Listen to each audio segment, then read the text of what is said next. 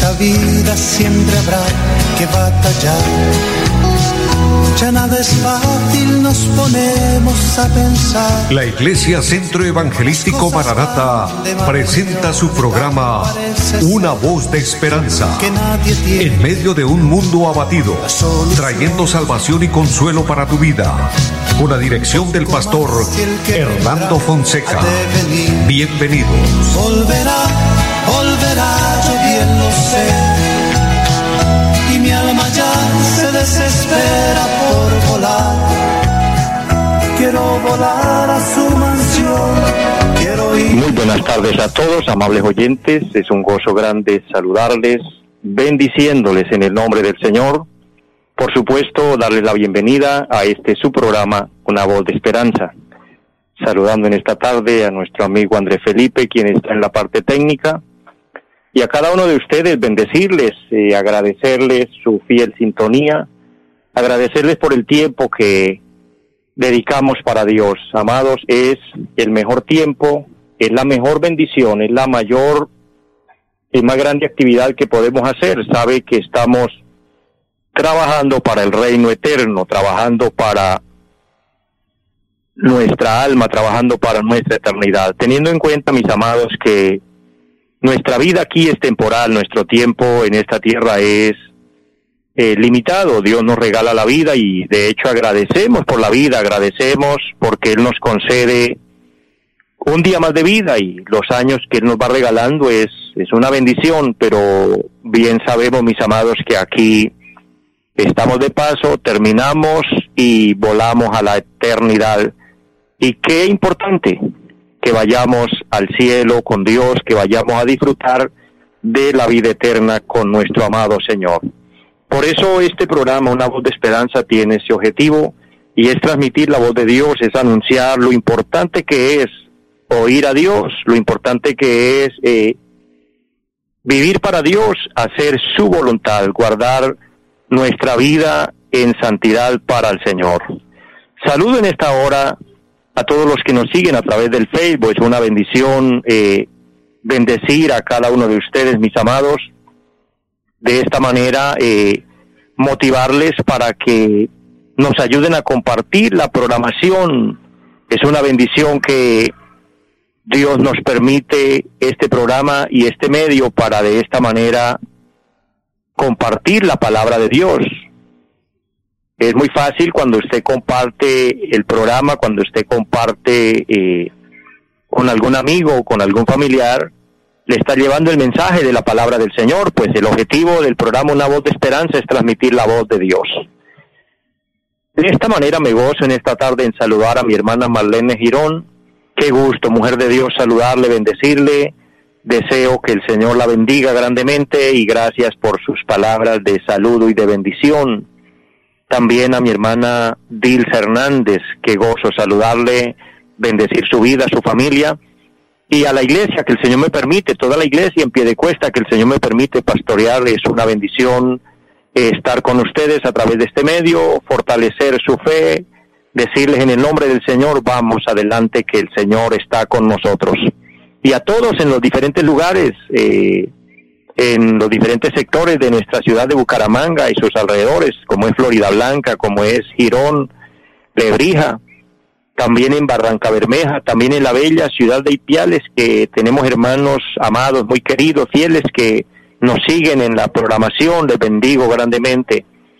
Y a cada uno de ustedes invitarles a que pongamos nuestra confianza en el Señor y vamos a orar, vamos a suplicar en esta hora que el Señor nos bendiga, que el Señor nos respalde y nos conceda nuestras peticiones, la respuesta a nuestras peticiones. Hay una palabra especial en el Salmo número 40 y dice este salmo importante, pacientemente esperé a Jehová y se inclinó a mí y oyó mi clamor y me hizo sacar del pozo de la desesperación, del lodo cenagoso, puso mis pies sobre peña y enderezó mis pasos.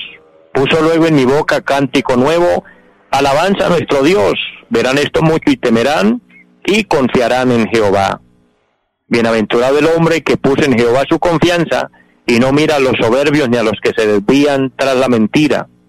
Amados, este salmo precioso de la palabra nos enseña cómo el salmista testifica de la misericordia y la bondad de Dios, pero él dice, pacientemente esperé a Jehová. Él esperó en Dios. Mi hermano, mi hermana, esperemos en el Señor, confiemos en el Señor, que Él es nuestro ayudador, Él es quien nos sustenta, Él es quien nos sana en la enfermedad. Así que vamos a orar que Dios se glorifique de una manera especial. Padre y buen Dios que está en el cielo, le damos gracias. En esta hora honramos y glorificamos su nombre, Señor. Le doy gracias por la vida, por la salud. Gracias Dios por este día que nos regala. Y gracias por la oportunidad de poder llegar hasta muchos lugares con esta programación y por ende con esta palabra y bendecir a muchos, Señor. Dios mira la necesidad de cada uno. Mira a los que están enfermos, Señor. Le suplico misericordia, que tú se glorifique en cada cuerpo enfermo y se vaya toda dolencia. Obra de una manera especial. Pido en esta hora por la salud de mi hermana Marlene, Señor, que tú se glorifique y le sane la dolencia en su cuerpo, en sus piernas, Señor. Dios, y así todo el que esté necesitado de salud, que tú, eterno Dios, le bendiga en esta hora. Tú eres el sanador, nosotros solo oramos con fe, pero tú eres el que hace el milagro. Sin importar cuál sea la enfermedad, glorifícate, Señor y todos los que estén necesitados, ayúdales en el área donde cada uno espera el milagro. Señor, bendice también esta emisora y bendice los medios por los cuales el programa se realiza. Padre del cielo, y una vez más, ponemos en tus manos nuestro país. Colombia necesita la bendición de Dios, Colombia necesita su ayuda, Padre. Por eso le suplicamos que tengas misericordia, Dios. Bendice este país, bendice cada persona que habita en este país.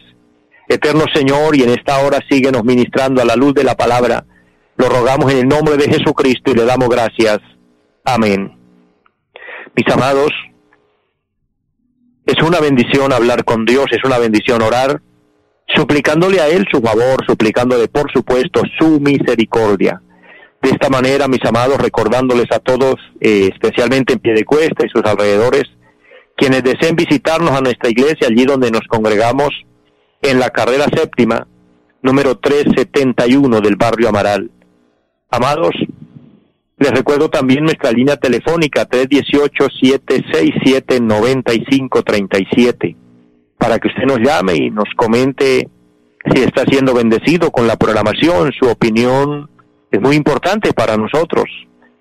Eh, también si desea visitarnos o si desea información de nuestra iglesia, de nuestro trabajo, con gusto le atenderemos, pues tenemos otras iglesias en otros lugares para que nos congreguemos, mis amados.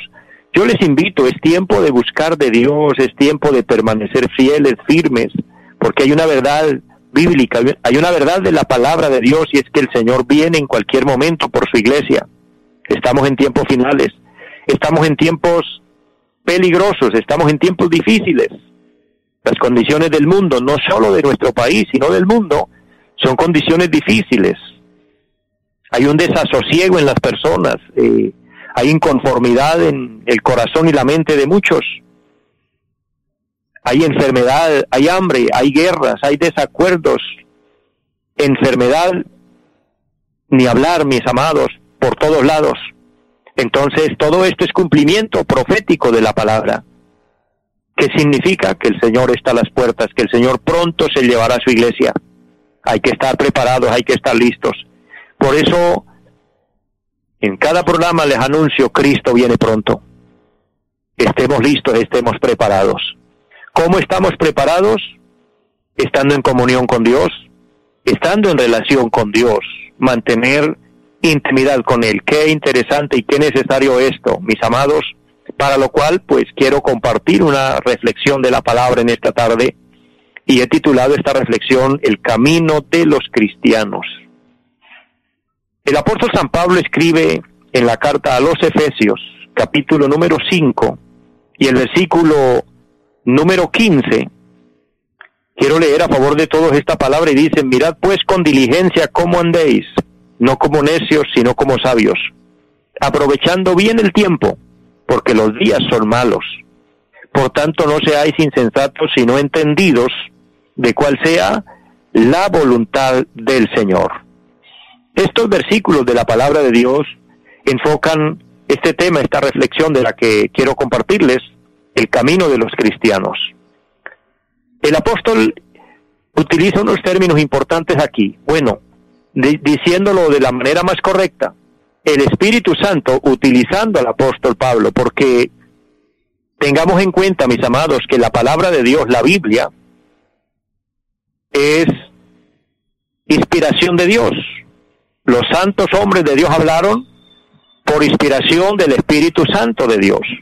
Entonces, ¿qué vemos aquí? Que el Espíritu Santo está hablando por medio del apóstol Pablo y está diciendo, mirad. Esa palabra mirad habla de, de tener precaución, de mirar detenidamente. Saber cuándo vamos a dar el paso, si, si, si ese paso que vamos a dar está bien o es un paso delicado, peligroso, que quizás nos puede llevar a, a, un, a una pérdida, a una caída, a un fracaso, etcétera. Mirad pues, pero no simplemente mirad, el apóstol utilizó el término mirad pues con diligencia, es decir, prestar toda la atención posible. Si bien nos damos cuenta, mis amados, en la vida damos pasos de los cuales después nos arrepentimos. Dicho de otra manera, tomamos decisiones que a veces no era la decisión correcta. Eso genera a veces fracasos, pérdidas, lágrimas, desilusiones, etcétera. Eso genera muchas cosas en la vida.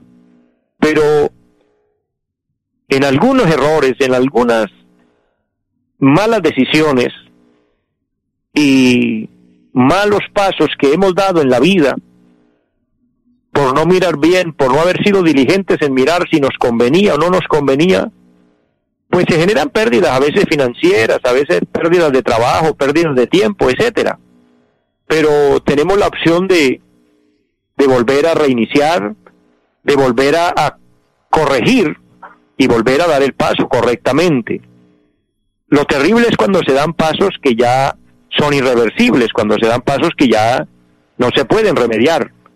Y cuando se trata de la eternidad, cuando se trata de nuestra salvación, tenemos que estar muy seguros del paso que vamos a dar. Porque el apóstol utilizando el término mirad pues con diligencia cómo andéis, note que habla de, del andar, de cómo andar, por eso el, el, la reflexión, el camino de los cristianos. Lo que primero quiero decirles, amados, para todos los que me oyen, pueblo de Dios, hermanos, hermanas, siervos, siervas de Dios, a quienes también bendigo en esta hora con todo mi corazón, quiero decirles, cuando la palabra dice, miren bien con diligencia cómo es que andan, o sea, cuál es su caminar, cuál es su proceder, lo que en realidad un cristiano nunca debe olvidar, o dicho de otra, de otra forma, lo que un cristiano siempre debe tener presente, debe tener en cuenta, debe ser consciente es que no todos los caminos conducen a Dios. No todos los caminos conducen a Dios. Valdría el decir el proverbio que se oye, no todo lo que brilla es oro. El proverbista Salomón dice en el libro de los proverbios, disculpen la, redundancia, capítulo 14, versículo número 12 de Proverbios, él dice, hay caminos que al hombre le parecen derechos, pero su fin son caminos de muerte. Por eso inicialmente les dije, mis amados, que uno se equivoque en cosas de la vida en las que puede rectificar, vaya y venga, se puede rectificar, pero si uno se equivoca en el paso de la eternidad y de pronto toma el camino equivocado y cuando se da cuenta ya está del otro lado, porque mi amado, para uno ser salvo, para una persona ir al cielo, para obtener vida eterna, tiene que tomar la decisión en esta vida y tiene que tomar la decisión correcta. Y la decisión correcta y el paso correcto y el camino correcto es Jesucristo. No es la religión, no es lo que a mí me parece, no es lo que yo creo. Es, es lo que el Señor dice a la luz de la palabra, es la voluntad de Dios, es Cristo el Salvador, él es el autor de nuestra salvación. Es solo por medio de Él. Por eso Él mismo dijo allá en San Juan capítulo 14, el versículo número 6, yo soy el camino, la verdad y la vida, y nadie viene al Padre si no es por mí. Es decir, por otra forma, de otra manera, no lo vas a lograr. Por eso Vuelvo a reiterar el versículo de Proverbios 14, 12. Hay caminos que al hombre le parecen derechos. Hay hombres que les parece que van bien, porque evalúan su vida y dicen, yo tengo una buena conducta, yo soy una buena persona. Pero no es suficiente para ir al cielo.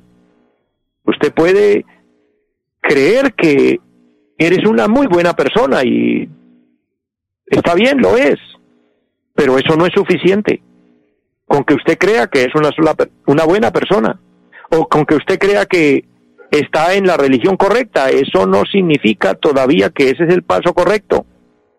Porque le vuelvo a recordar, no es lo que a mí me parece.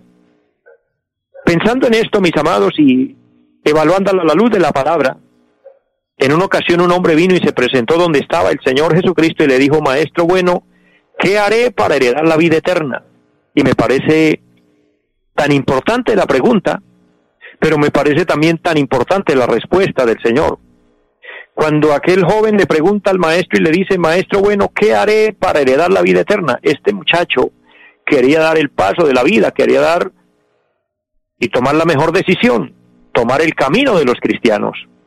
Y el Señor no le responde sino con una pregunta también diciendo, ¿usted conoce los mandamientos? ¿Usted sabe cuáles son los mandamientos de Dios y aquel joven lo recitó, dijo, claro, Señor, yo no solo es que lo sé, es que los he guardado desde mi juventud.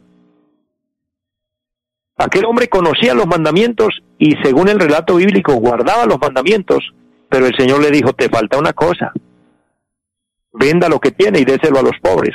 Ahora, no significaba que el hombre no pudiera tener posesiones, sino que el Señor que conoce el corazón sabía que aquel hombre se estaba justificando a su manera, estaba en su justicia propia, pero su corazón estaba lejos de Dios y su corazón estaba puesto en lo terrenal. Entonces el Señor le dijo, si usted quiere ir al cielo, tiene que desprender su corazón de lo material, tiene que desprender su corazón de las cosas de esta vida y poner su corazón en Dios. En otras palabras, tiene que aceptar al Señor, tiene que aceptar a Cristo como el Salvador. Entonces no es como a nosotros nos parece. Hay caminos que al hombre le parecen derechos. Esto le da más vida al versículo que hemos tomado cuando el Espíritu Santo habla y dice, mirad pues con diligencia cómo andéis. Mirad pues con diligencia cómo andéis, no como necios, sino como sabios. Es que mis amados, nuestro andar, nuestro pensar, yo le pregunto en esta tarde, usted allá a la distancia, donde está, amado hermano, amigo que me oye, Contéstese usted, ¿cómo es su pensamiento? ¿Cómo es su pensar? ¿Cómo son sus pensamientos? Quiero decirle algo. Sus pensamientos nadie los ve. Y a menos que usted los pronuncie, nadie los conoce, excepto usted y Dios, por supuesto. Pero quizás sus pensamientos no sean pensamientos muy buenos. Quizás sus pensamientos sean pensamientos de envidia, quizás sus pensamientos sean pensamientos de, de odio, de rechazo, o quizás sus pensamientos sean pensamientos de inmoralidad. Pero usted puede parecer una muy, muy buena persona, excelente y creer que usted está bien, pero su mente y sus pensamientos le, dirán en esta hora y, y, algo que el Señor dejó en nosotros los seres humanos, que es la conciencia, nos dirá cómo son sus pensamientos si son pensamientos buenos o son pensamientos inmorales, incorrectos, depravados, etcétera. ¿Cómo son sus pensamientos? ¿Cómo es su hablar, su manera de hablar? Un buen dialecto, pero no solo no pronunciar o decir malas palabras, sino hablas la verdad y solo la verdad, no mientes, no engañas, porque con nuestra boca podemos hablar lo correcto podemos tener un dialecto refinado, palabras bonitas, pero estar engañando a otros, estar mintiendo a otros. Entonces nuestro hablar debe tener o tiene mucho que ver en cuanto a nuestra manera de andar como cristianos. ¿Cómo es nuestro actuar? ¿Cómo actuamos? Nuestro actuar debe ser con reverencia. No andar, como dice la palabra, neciamente. El texto número 15, donde estamos viendo la palabra, Mirad pues con diligencia cómo andéis, no como necios, no en necedades, sino con sabiduría. Pero aplica algo más en el versículo número 16, aprovechando bien el tiempo. ¿Y por qué debemos aprovechar bien el tiempo? Dice la palabra, porque los días son malos. Vivimos en un tiempo difícil, en un tiempo malo. Y quiero decirles, mis amados, cuando el Espíritu Santo nos habla y nos dice aprovechen bien el tiempo, es porque aún de nuestro tiempo le daremos cuenta a Dios. El tiempo es un regalo de Dios. Y sin darnos cuenta, en un instante se va, pero sucede algo con el tiempo. El tiempo que se va no vuelve. Hay un decir por ahí es, no dejes para mañana lo que puedas hacer hoy. Y efectivamente es una realidad. Lo que uno no hizo hoy, esperando que mañana lo hice ya hoy, perdió de haberlo hecho. Es decir, ese tiempo fue tiempo perdido. El tiempo se nos va y no vuelve. Por eso valora tu tiempo. No lo malgastes, no malgastemos el tiempo que Dios nos da en cosas dañinas, en cosas que antes nos hacen mal cosas que pueden perjudicarnos a nosotros mismos. Entonces, ¿cómo podemos nosotros mejorar esto? Amados, hay muchas cosas en las que nos entretenemos, hay muchas cosas en las que dedicamos tiempo y pasamos tiempo y dedicamos a veces horas, días, en cosas que no aprovechan, en cosas que no edifican. Con todo respeto, pero hoy la tecnología ha arropado al mundo y la tecnología nos tiene tan atrapados a todos que perdemos mucho tiempo en la tecnología. Y a veces no es investigando cómo ser un buen cristiano, a veces no es investigando un tema de cómo ser una buena persona. A veces la tecnología se está utilizando es para quizás investigarle la vida a los demás. Perdóneme, pero eso es, de acuerdo a la Biblia, eso es chismosos, es meternos en lo que no nos incumbe pero a veces para eso se utiliza la tecnología. A veces se utiliza la tecnología para mirar pornografía.